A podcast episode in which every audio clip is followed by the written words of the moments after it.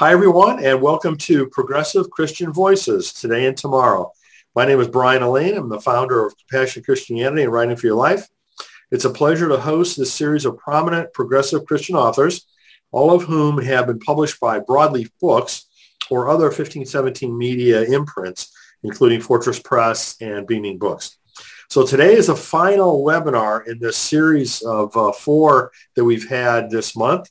Uh, but we also plan to have additional webinars in January, so stay tuned to hear more about those. Um, we'll announce the dates and the speakers um, down the road. So joining us today are Angela Denker, Jennifer Farmer, and Carl McColman. Angela Denker is a Lutheran pastor and veteran journalist. She's written for many publications, including Sports Illustrated, The Washington Post, and Fortune magazine. Angela has appeared on CNN, BBC, and Sky News to share her research on politics and Christian nationalism in the United States.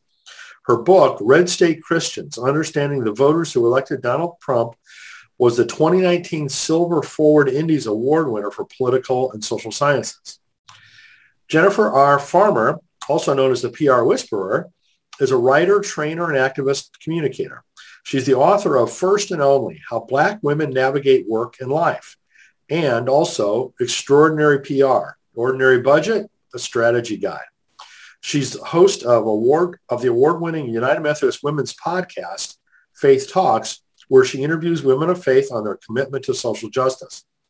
Her work has appeared in publications such as The Blavity, Society for Nonprofits, Chronicle of Philanthropy, CNN, The Root, HuffPost, LifeJack, PR Daily, and the Red Letter Christians. Jennifer is the founder of Spotlight PR, a boutique firm specializing in communication strategy and training for leaders and groups committed to social and racial justice. Carl McColman is a contemplative writer, speaker, teacher, soul friend, and storyteller. He's the author of numerous books, including The Big Book of Christian Mysticism, Answering the Compl- Contemplative Call, and Unteachable Lessons. His latest book, Eternal Heart, was published in the summer of 2021, and Carl's book, Befriending Silence, won the 2015 Georgia Author of the Year award in the, in the field of inspirational religious writing. Brian McLaren says, if you don't know about Carl McColman and his work, you should. That's a great endorsement. Carl's writing appears on numerous websites, including Patheos, Huffington Post, Day One, Contemplative Life, and The Medium. Carl co-hosts the Encountering Silence podcast with filmmaker Cassidy Hall and theologian Kevin Johnson. So to all three of you, thank you so much for being here with us. I'm really excited to be able to you know, share some time uh, speaking with you. So thanks so much. Um, Good to be here. This evening, I'm going to be asking the panelists several questions. Um, but if any, you know, any of the attendees would like to ask a question, that's perfectly fine. The best way to do that is to type it into the Q&A function in the Zoom portal, and I'll relay that to our speakers. So um, maybe we can each start by having um, each of you tell us a little bit about your most recent book. And um, let's go in the order that I did the uh, introductions, which is the same of alphabetical order by your last name. Sorry. Uh, so Angela, why don't you talk a little bit about yours? I mean, that certainly had a big impact uh, pretty broadly in these days.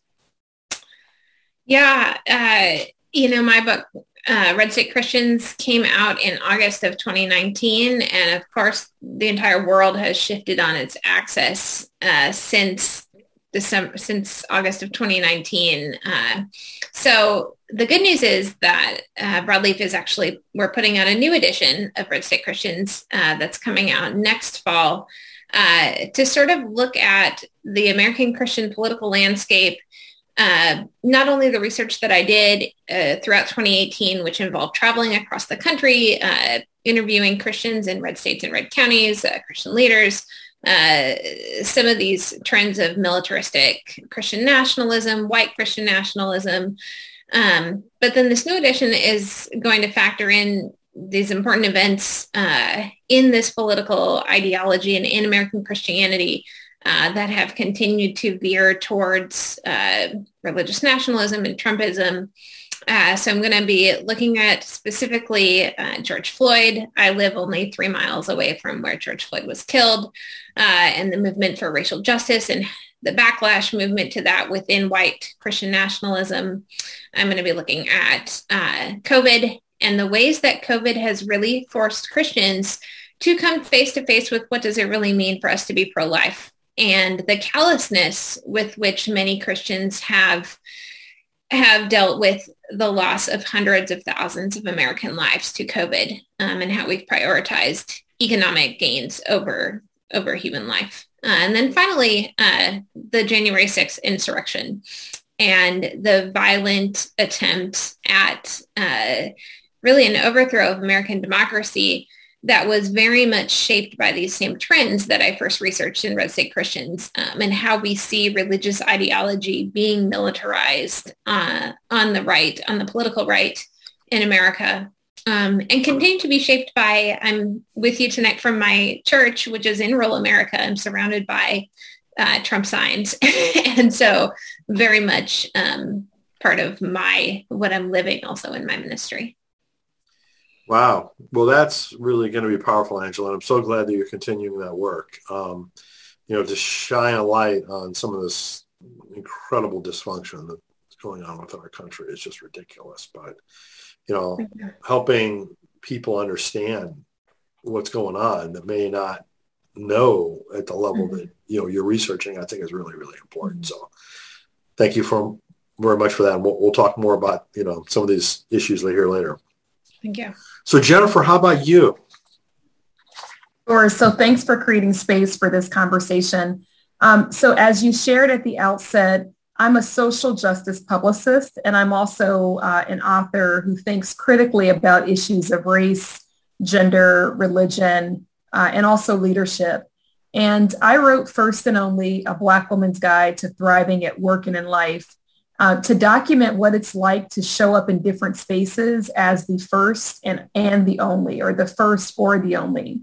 And what I realize is that Black women who show up as the first or the only, they're celebrated in some quarters and then they're viewed with skepticism in others. And so within the community, people may feel like, oh, you know, this person has achieved great milestones. Think about someone like a Kamala Harris, Vice President Kamala Harris. There was a ton of celebration. But the underbelly of that celebration is that, you know, when you are the first and only, you are held to different standards. You are always striving. You never get to the point as a black woman where you can let your guard down. You're always fighting. You're always pushing. And so I wanted to capture uh, that dynamic. And I wanted to write a book that spoke specifically to the experiences of black women. A lot of times with Christian books and also with leadership books, Black women and other people of color, we're told to find ourselves through the eyes of someone else who has not walked our path. Mm. And so that can be very isolating. You can wonder, you can read all these books. I have a ton of books behind me. You can consume this content and think, okay, once I'm finished, I've arrived, only to walk into different spaces or to enter different spaces and be questioned about how you style your hair, how you present, what you wear, how you rear your children, the conversations that you choose to have or that you don't choose to have. And I wanted to name that explicitly. I also wanted to say that one of the things that makes this nation unique is when we all show up as our authentic selves and bring our authentic voices. And by bringing first and only, um, by offering this, this work, what I wanted to say is there's space um, in the Christian tradition, their space and leadership traditions to hear from authors who are different, to hear from authors who are willing to say, this is what it's like to be me. And so my audience for First and Only, first it was, it was Black women. And then it was women of faith. And then, you know, another audience was people who want to know more. And sometimes, you know, it's difficult to have these conversations. And so I wanted to, to offer readers an inside look. First and Only came out in February of 2021. It will also be released via paperback version in the fall of 2022. I'm very excited about that. So you're another COVID, you know, book launch, you know, veteran. I mean, which, uh, you know, I, I always feel a lot of empathy with folks, you know, that had to do that. And, you know, that's why I started all the book interviews that, you know, we did one of, you know, when your book came yeah. out, because it's like, you know, can't do book tours, can't do book signings, can't travel. I mean, all these kinds of things, right? You know, that you would normally be doing as an author to get the word out. So, you know, I want to help try to support that as best I can. And, um, you know, since you do so much work with other social justice folks too, you know, um, we need to follow up with, you know, some other things that I'm doing and, and, and chat a little bit about, uh, you know, potentially additional ways to collaborate. So, but thank you, Jennifer, for your work and for joining us. And so, Carl, how about you? Well, I'm just in awe of of both Angela and Jennifer, and um, I feel like I'm sitting at the table with the cool kids right now. um, my my book is written, you know, forgive me for using a cliche, but I think both of you have these wonderful kind of Martha statements, and my book is more of a Mary book. Um, Eternal Heart is written out of my own kind of lifelong interest in the mystical and contemplative tradition within Christianity.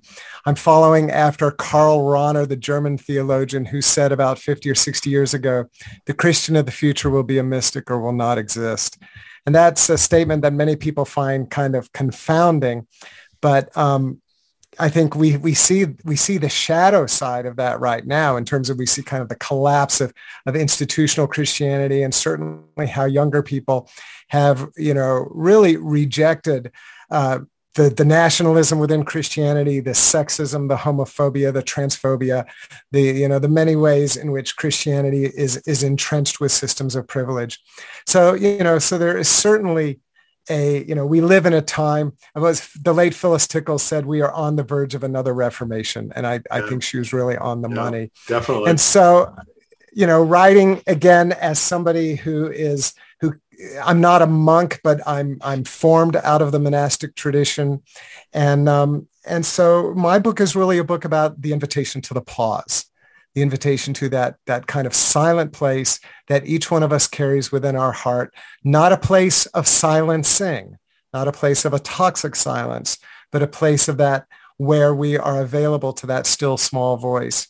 And so, you know, on the surface, my book, you know, might look like it's just, it's just another spiritual self-help kind of a book, you know, the mystical path to a joyful life.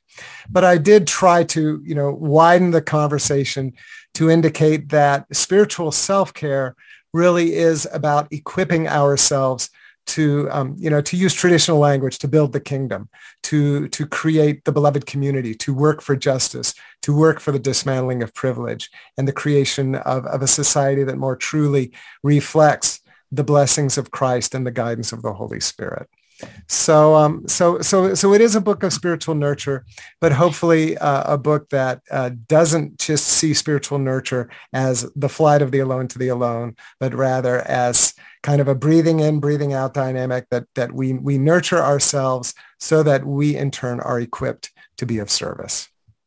Wow, wow. Well, Carl, yours is the most recent of any of our books to come out. Um, how how's it gone in terms of the launch? You know, is the pandemic still preventing you from doing the typical book tour kinds of things or not? You know, yeah, life is very different than it was the last time I had a book launch and everything is online.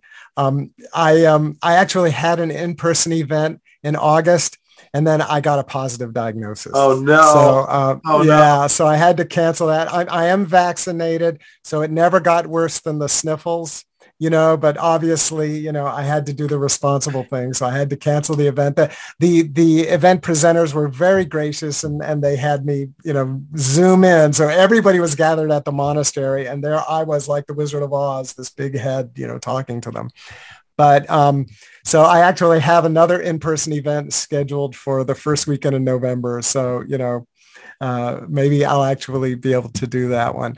But, um, you know, I, I people ask me all the time, how's the, how's the book doing? And that's one of the challenges of being, you know, kind of still doing working primarily out of my office is I don't know, you know, I, I, I get a lot of orders on my own website. So I guess that's a good sign, you know, but, um, but it's, you know, this is, this is an interesting age. And I think we're, we're in this time of reinvention. I think, I think COVID is going to change things for all of us in many, many ways. I anticipate that my, my work, my ministry going forward is going to have a much stronger online presence, much less of a traveling and speaking in public. I don't think that'll go away altogether.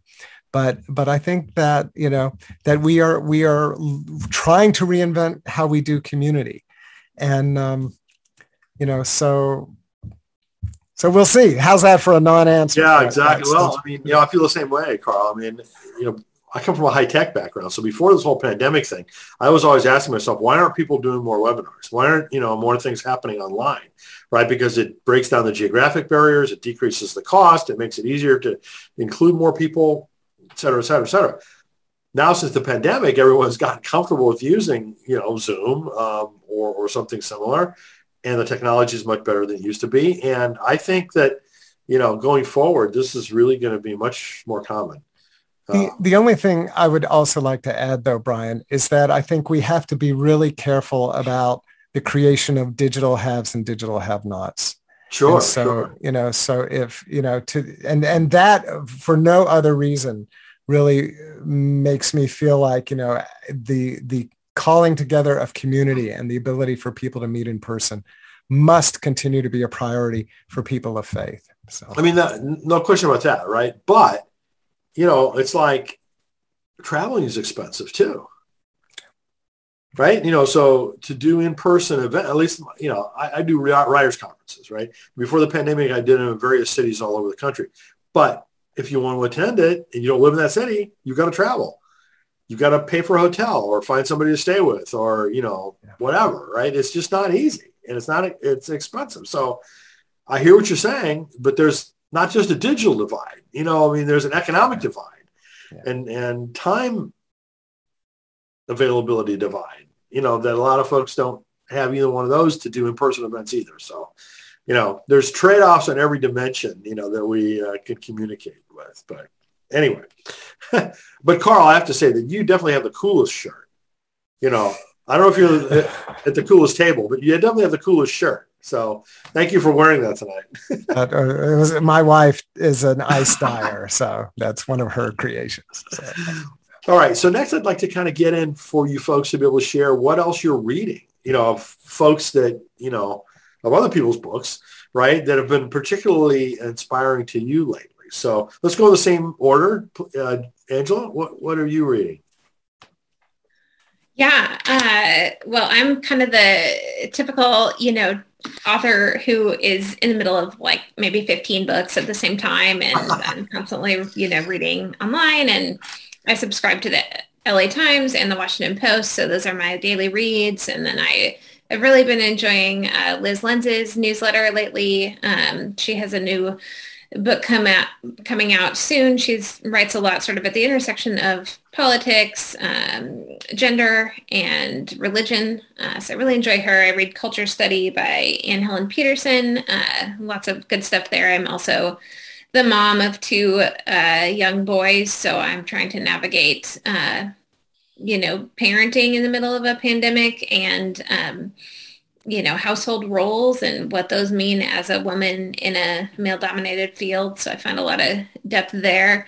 Uh, the book that I wanted to make sure to mention too, I wrote this down, um, but uh, so I've been reading, I think I'm the furthest along in Tomorrow Will Be Better, which is by Betty Smith, who is the author of A Tree Grows in Brooklyn. And sort of, you know, that quintessential sort of you know, striving tale of uh, 20th century white immigrants to Brooklyn. Um, but her second book that sort of recently resurfaced, this become popular again, is the same protagonist from A Tree Grows in Brooklyn, but it's her as a young woman and in her first marriage. And it's a much more cynical look at the American dream per se. I'm very interested in the ways that the American dream has historically left many people out. Um, so that book has been a really good read. I'm still in the middle of it in the midst of all my other reading. Uh, but I appreciate, you know, my own journey too. From when Red State Christians first came out, I still had a, a great deal of hope for what dialogue, what relationship could do, what the local church could do. Um, and I've definitely become more cynical in the last few years. Uh, so it's it's been a good read for me. Good, thank you, Jennifer. How about you? So I one of the things that I'm focusing on right now is um, really looking at some of the harmful stereotypes and some of the harmful expectations that were put on uh, Black women and that are sometimes put on women in general. And I'm reading books that fit into that. And so if you talk to most Black women and, uh, uh, you know, some Black girls, they will tell you that they've been told that they need to work twice as hard, that they need to please the people around them. They need to put their will to the side in service of other people. And as I'm walking through that journey myself, I'm looking for authors who speak to that. And so right now, one of the books that I'm reading is Set Boundaries, Find Peace. And it's by uh, Nedra Glover Tawwab. And then I'm also reading uh, You Don't Know Anyone, You Don't Owe Anyone by Carolyn uh, Garnet McGraw. And, and that's a broadleaf. It was published by Broadleaf. And w- one of the reasons those books are so important is because I feel like a lot of growing up is unlearning what we've learned when we were coming up and unpacking. And, um, you know, I'm looking for works that affirm some of the messages that, that need to be unlearned and some of the things that need to be learned. So I'm really enjoying those. The other thing that I'm doing is that I think it's so important to uh, invest in marginalized writers and marginalized authors or authors who come from marginalized communities. And so I'll just buy books just to support, um, just support the authors. And at some point I'll get around to reading all of them. But these are the things that I'm really spending time with. And um, quite frankly, it is not only assisting in unlearning, but it's feeding, you know, these things are feeding my spirit. Hmm. Wonderful, wonderful. Carl, what about you? What's uh, been on your latest reading list? Well, I'll be tipping my hand about my next book, but um, which I'm happy to do. It will. Well, we'll talk about that in a minute. So uh, hold, okay. hold, that. Well, I'll just I'll just tell the books, and then maybe people can get get some sure. Um, we'll guess for now. You can tell us later. And, and and actually, people might they might be surprised. Well, well, the, the two that I really want to mention that have just made such an impact on me are um, Linda Tatro Herzer's The Bible and the Transgender Experience mm. and Austen Hartke's Transforming the Bible and the Lives of Transgender Christians. And so transgender theology uh, is not something that has I have a lot of knowledge. So, so this was kind of a new conversation. Obviously, I've done some work like reading Becoming Nicole, you know, in terms of just my, my interest in, in the transgender experience as somebody who is not trans. But um, but these books really connected some dots about you know looking at scripture through kind of a transgender lens. So they were just really um, really again impactful in terms of my own my own relationship with scripture, which I certainly have a troubled relationship with scripture, like so many Christians do. Um, I also just have to mention um, T.J. Klune's The House in the Cerulean Sea. Um, you know, I, I have uh, my guilty pleasure is young adult novels and and that book is just it's just a deliciously wonderful it's funny and it's warm it's queer affirming it's just um it's just a a five star book from beginning to end. So I, I, I really would endorse that. And then, and then finally, um, I'll just mention, I also have a ministry as a spiritual director.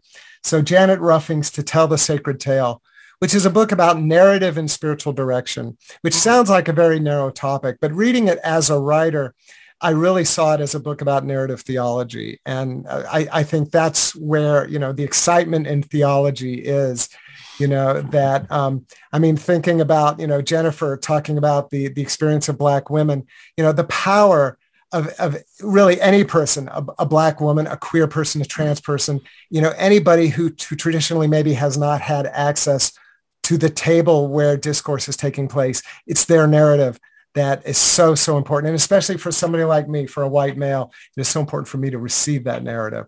So, um, so narrative theology is very, very important to me. And, and that book has been very helpful in that respect. Um, so to tell the sacred tale, that was the name of that last one, Carl? By, by Janet Ruffing. Yes. And like I said, yeah. it's a book about narrative, the, the use of narrative in spiritual direction. That sounds like something that um, I need to look into for writing for your life. Um, that probably would be really applicable for that audience. So I need to do that. Um, so um, Laura had a request. Um, can people write their book titles and authors in the chat? Um, which would really be wonderful if you, if you, if you wouldn't mind doing that. Uh, after each one of these um, webinars, I've been trying to go back and write down all the books that, you know, the people have mentioned. And, and for the first two, I was successful in doing that. Um, but I haven't been able to do that uh, for the third one yet because there were so many. Um, so I had to go back and do that. So if you all, you know, when you have a chance, when you're not answering a question, um, if you could go back and, and type in um, the, the books that you mentioned, that would really be wonderful.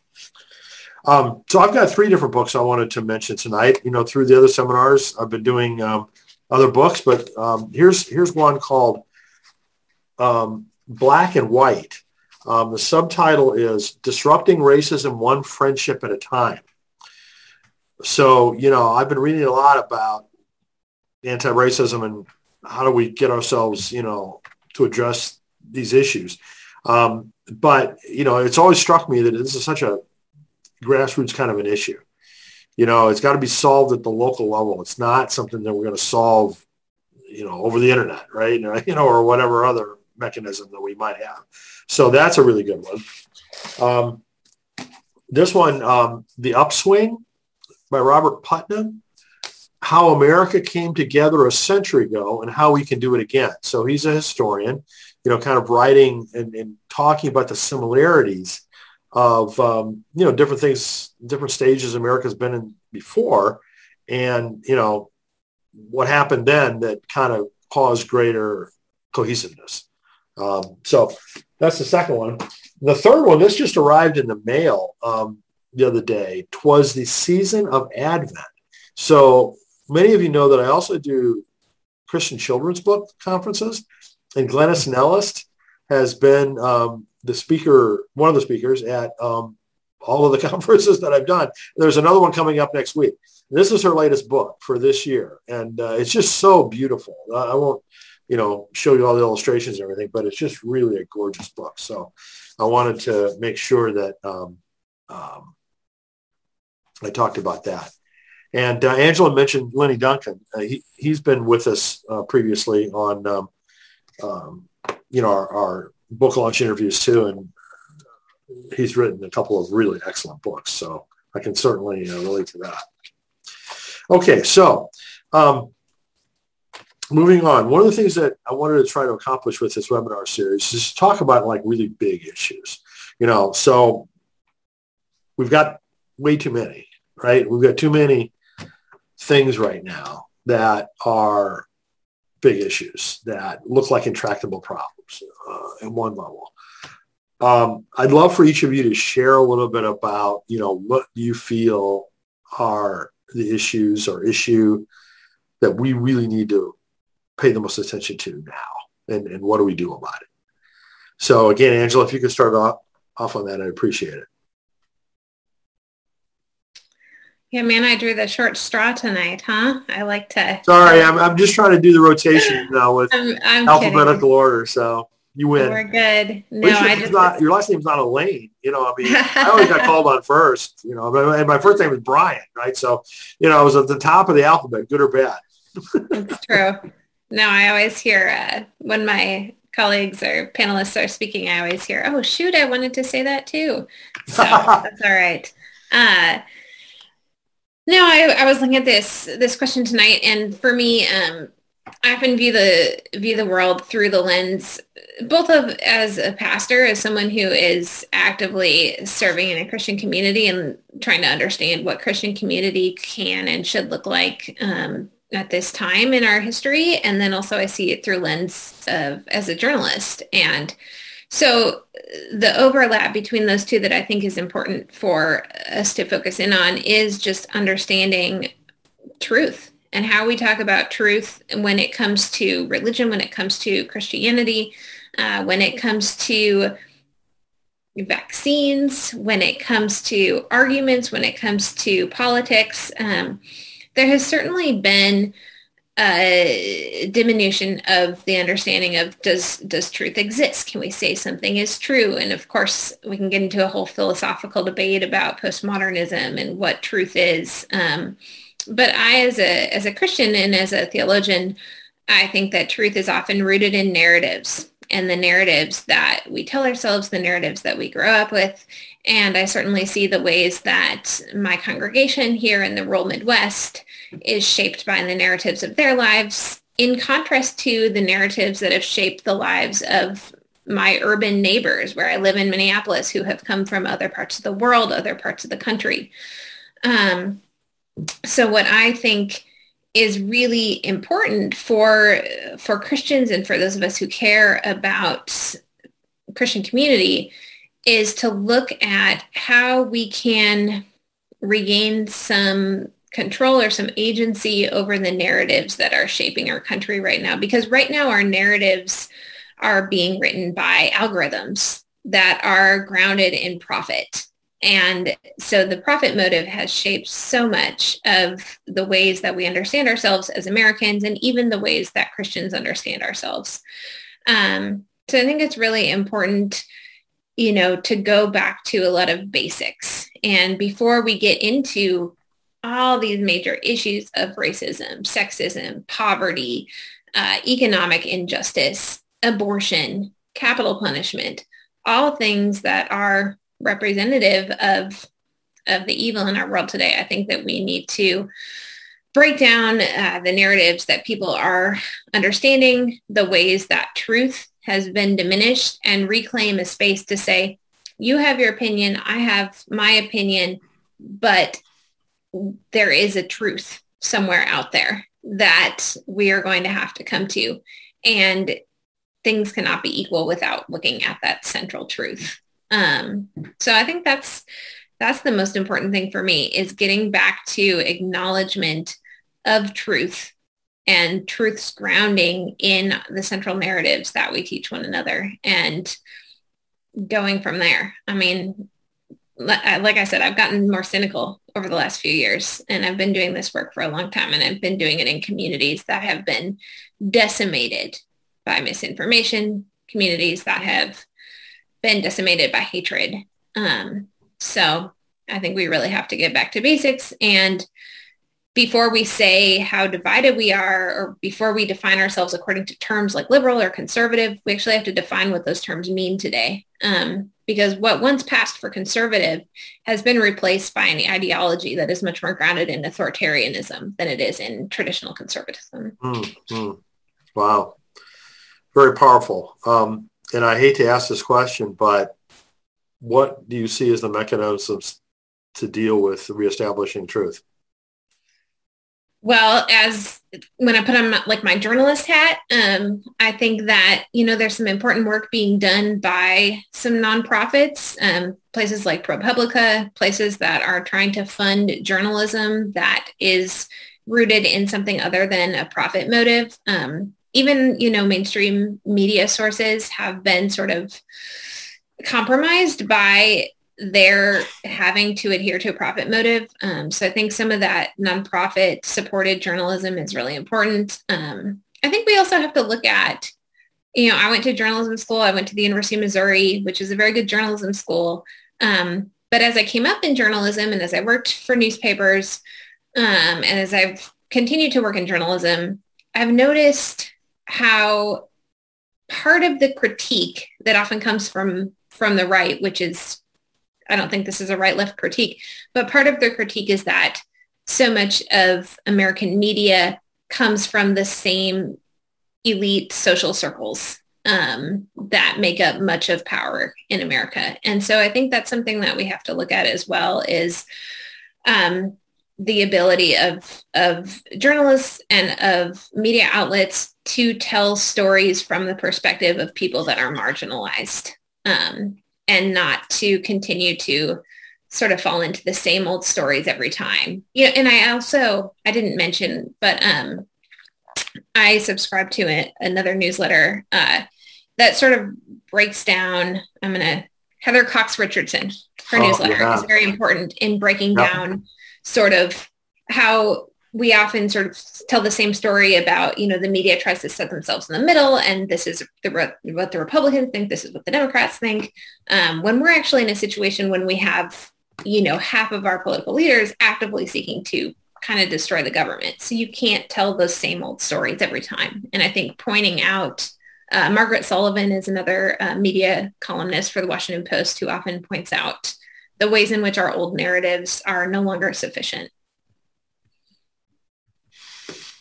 Thank you, Angela. Um, very important, very powerful. Jen, how about you?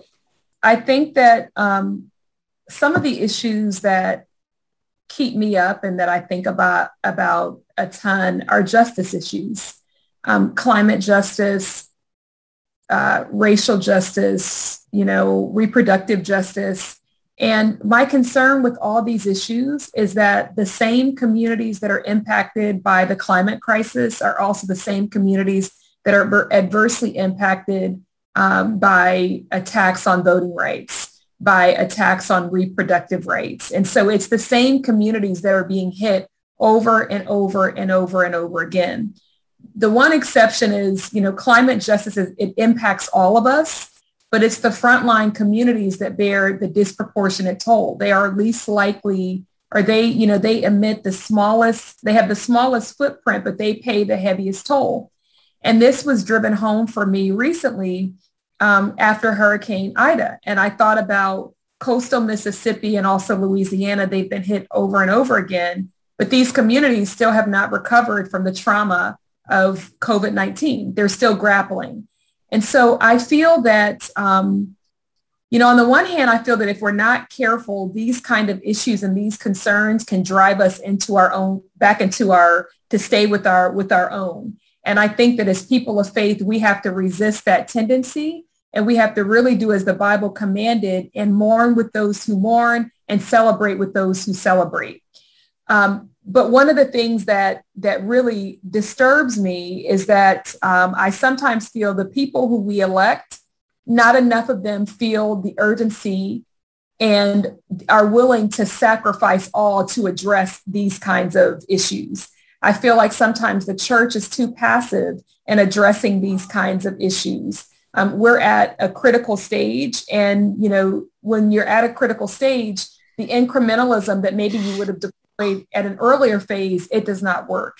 And so I'm very, very concerned. And I am quite frankly afraid because while some of us can weather different storms better than others, we've been asking marginalized communities to, to bear a lot and to be resilient in the face of trauma after trauma after trauma after trauma. And there is a breaking point.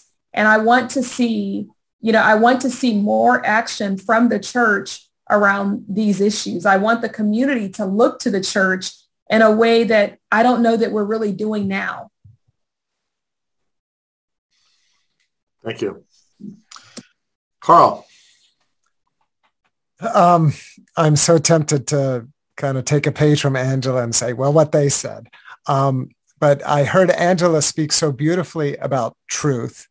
And then Jennifer speak so um, eloquently about justice. And so as I was listening to the two of you, I was thinking about a book that I, I first read uh, you know, a little while ago, and then a conversation I had with, with an Episcopal priest about 25 years ago. So I'll start with the priest, and that was a man named Sipho Mzimela. And Sipho eventually became uh, a member of Nelson Mandela's cabinet. He was from South Africa. He was here in the United States because he was a wanted man in South Africa during the apartheid regime. If he had gone back, he would have just gone straight to jail and probably would have ended up, you know, the fate of Stephen Biko or someone like that. But after Nelson Mandela was elected, Sipho was um, was you know apparently highly placed politically in South Africa. Ended up being in Nelson Mandela's uh, cabinet. Sipho married my wife and me. He was the priest who officiated at our marriage. And um, and when you know, so we got to know him over the over our you know marriage journey. And I remember so clearly we were having a conversation one time. I don't remember the specifics, but you know the news cycle had been about violence in South Africa. And like I say, you got to remember this as well. Apartheid is still happening. And and I said to Sipho, you know, living as an Episcopal priest in Atlanta, obviously far far away from the land that he loved, I said what's the path forward for South Africa? And his answer really surprised me. He said, there must be hope. He said, we have to find a way to give hope to everyone, black and white, the, you know, across the spectrum, because it is the absence of hope that is leading to the violence and that has created the tinderbox that we that we are exhibiting.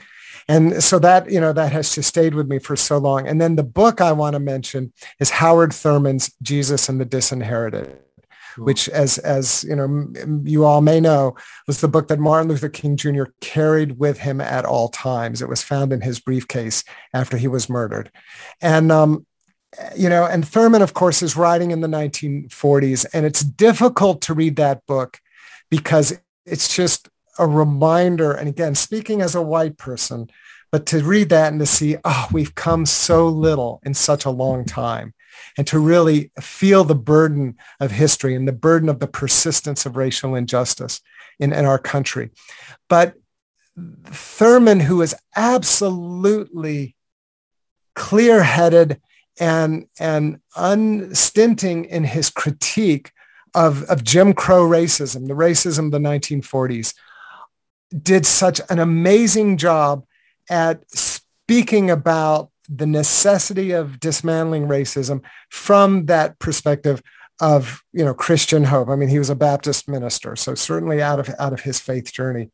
And so it seems to me that hope is what we need to do the hard work that we need to do. Any of the issues that have been mentioned tonight are, are issues that, that many people find themselves simply overwhelmed by. And, um, you know, I mean, again, speaking as a, as a white male, you know, the, the, the reality is, is that white males and anybody else who is the beneficiary of social privilege we have to dismantle privilege and we have to take the lead in being dismantlers of privilege. And, and many of us are frightened about that. We are overwhelmed by that. We do not even know the first step to take.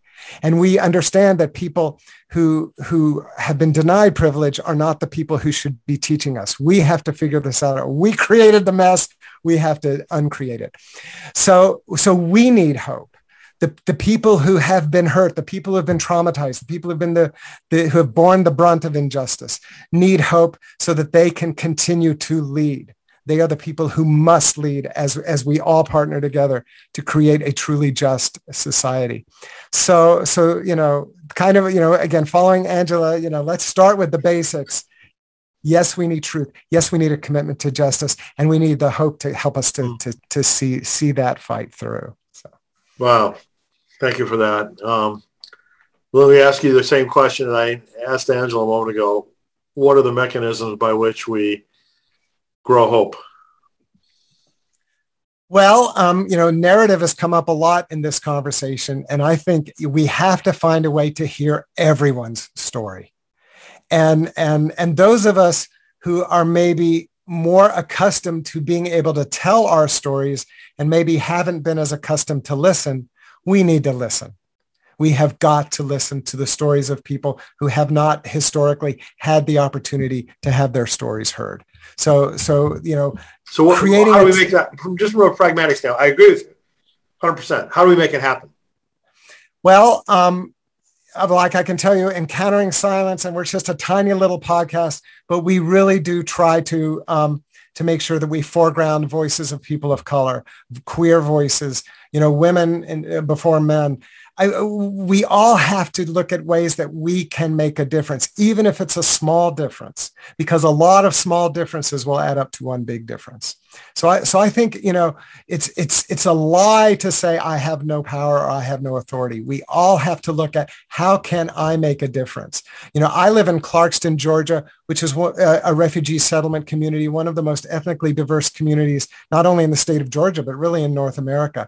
And so, you know, this is, you know, the, the thing that I have to look at you know am i forming relationships with the refugee people who are my neighbors you know and and that's probably true of many of us who are our neighbors who are different from us can we find a way to reach out to them and that's hard that's it's it's hard work this is not easy work yeah, yeah. but it's vital work and and hopefully uh, churches are taking the lead. I know every every congregation is different in terms of how it is meeting the needs of this moment.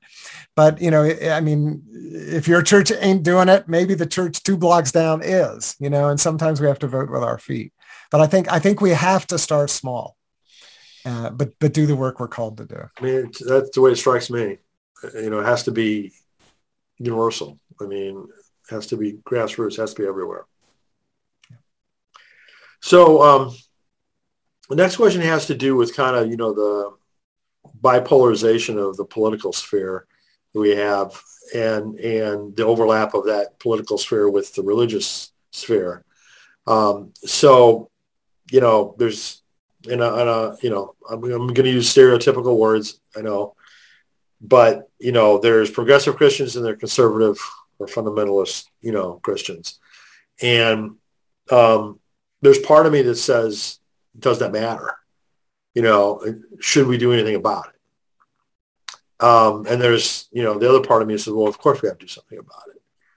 But I'd love to hear each of your thoughts um, on that. And, and maybe this time, Jennifer, you want to go first? Sure. So um, I, I sometimes struggle with labels. You know, labels are a good way to help us identify different folks. But I think that if we're not careful, labels can also be a way to allow us to think that we are farther along than we are. And sometimes I think that just by saying, oh, I'm, you know, a progressive Christian or I'm liberal, that we give ourselves points that maybe our work has not earned. The bigger question for me is, are we all doing our individual work? Carl, I so love what you said because I think that, you know, if we get to a place where we're hopeless, we just check out and we just say, it is what it is. I can't impact it. But I think that there's something that we can each do. And I think that our journey, our journey exists as long as we're here on earth, regardless of what we call ourselves. You know, I can I can say that you know I'm a social justice uh, I'm a social justice author and communicator, but that means that I also have to be doing my work even as a black woman, you know, there are areas in which I have blind spots. There are areas in which uh, I'm privileged. And so my work continues. All of our work continues. I feel like one of the biggest myths and, and where we get in trouble is we think that just by calling ourselves a Christian, that that absolves ourselves of the work that we need to do or that we somehow can't be, um, we somehow can't be racist, somehow can't be um, sexist you know, but we contribute to all of that regardless of the label that that we carry. And so part of what we're supposed to be doing is unpacking it regardless of what we call ourselves. Thank you. Carl, how about you?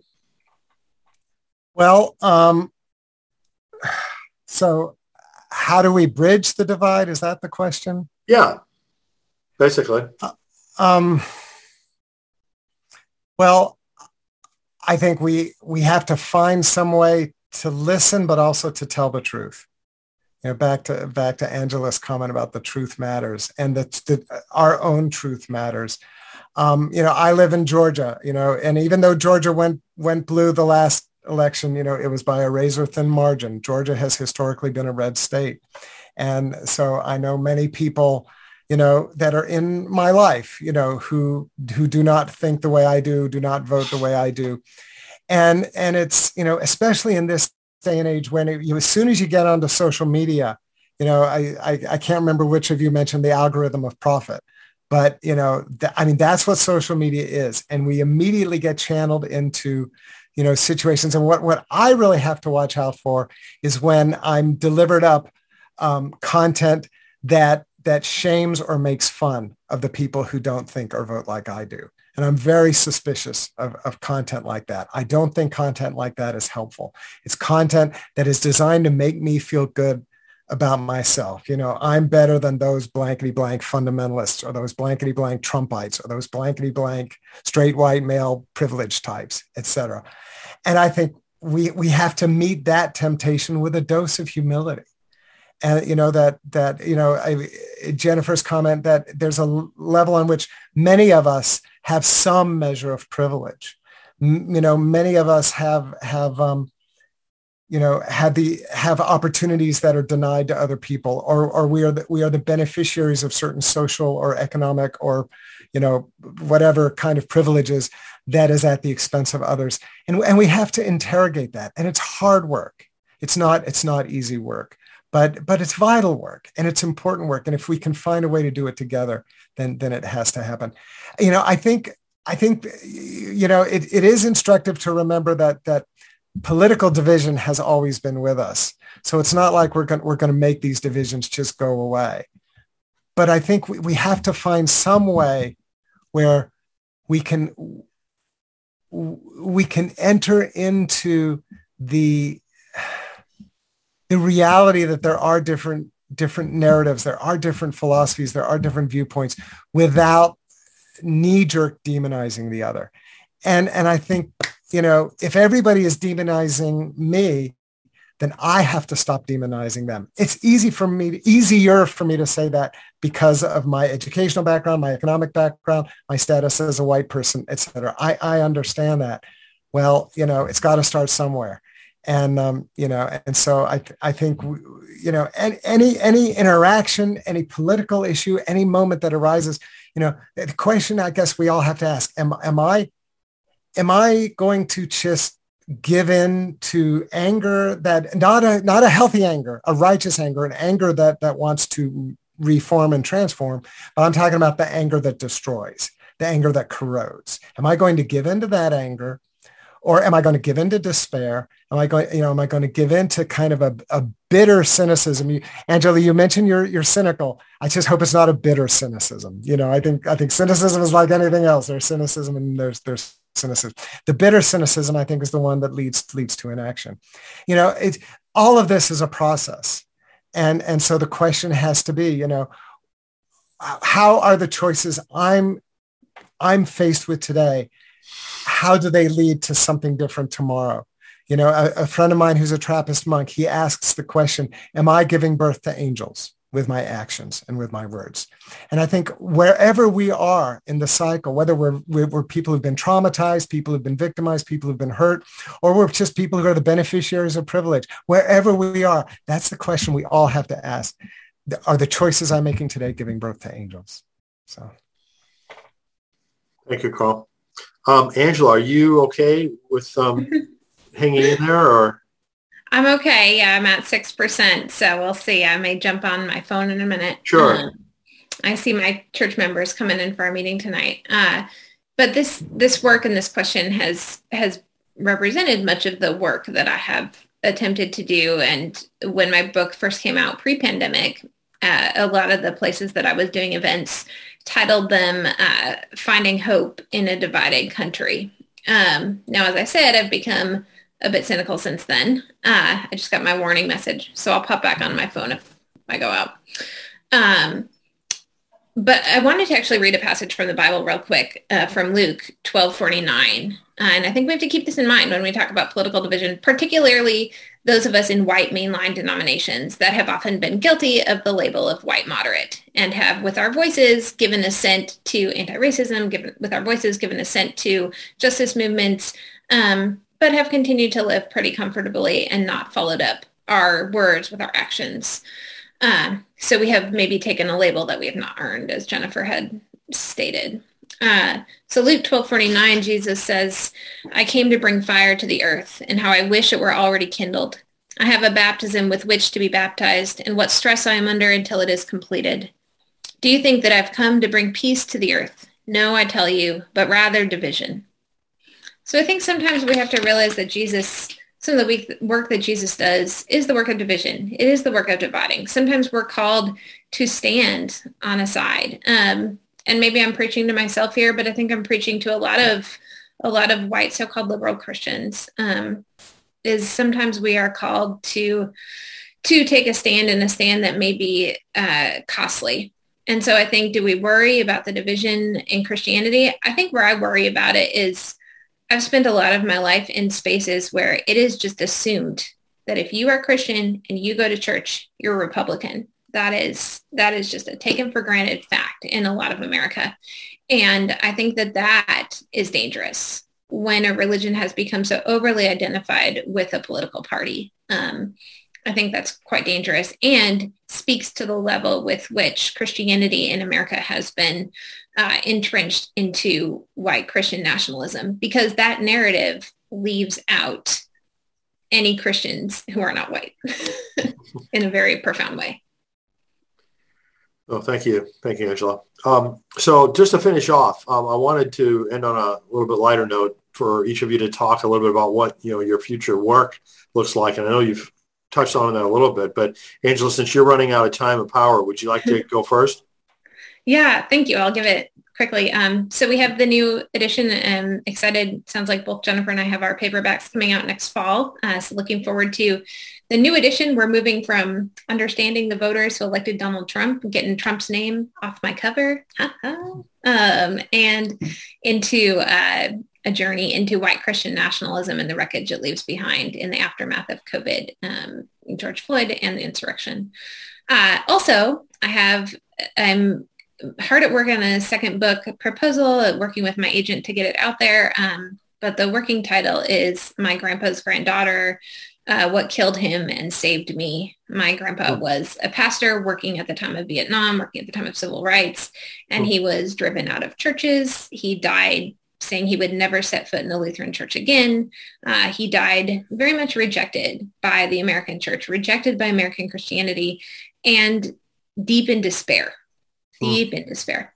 And um, as his granddaughter, becoming a minister myself, I often have been ashamed to say, you know, this was my grandpa, this was his life in ministry, um, because he did not have a great reputation. But what he did do was work very hard for justice. What he did do was speak out very powerfully. What he did do to the end of his life was continue to minister, continue to be deeply rooted in scripture, deeply rooted in the actual work of the gospel, of visiting, of caring for those who were without, of uh, dwelling with the marginalized. Um, so his legacy and his story has shaped a lot of my ministry and has also you know, been real in my own rejection from certain Christian spaces, has been my own you know, journey of um, disillusionment with the institutional church, my disillusion with disillusionment with the white evangelical spaces that I once ministered in. Um, so we're working on that. It's a labor wow. of love, but that really that. sounds amazing. So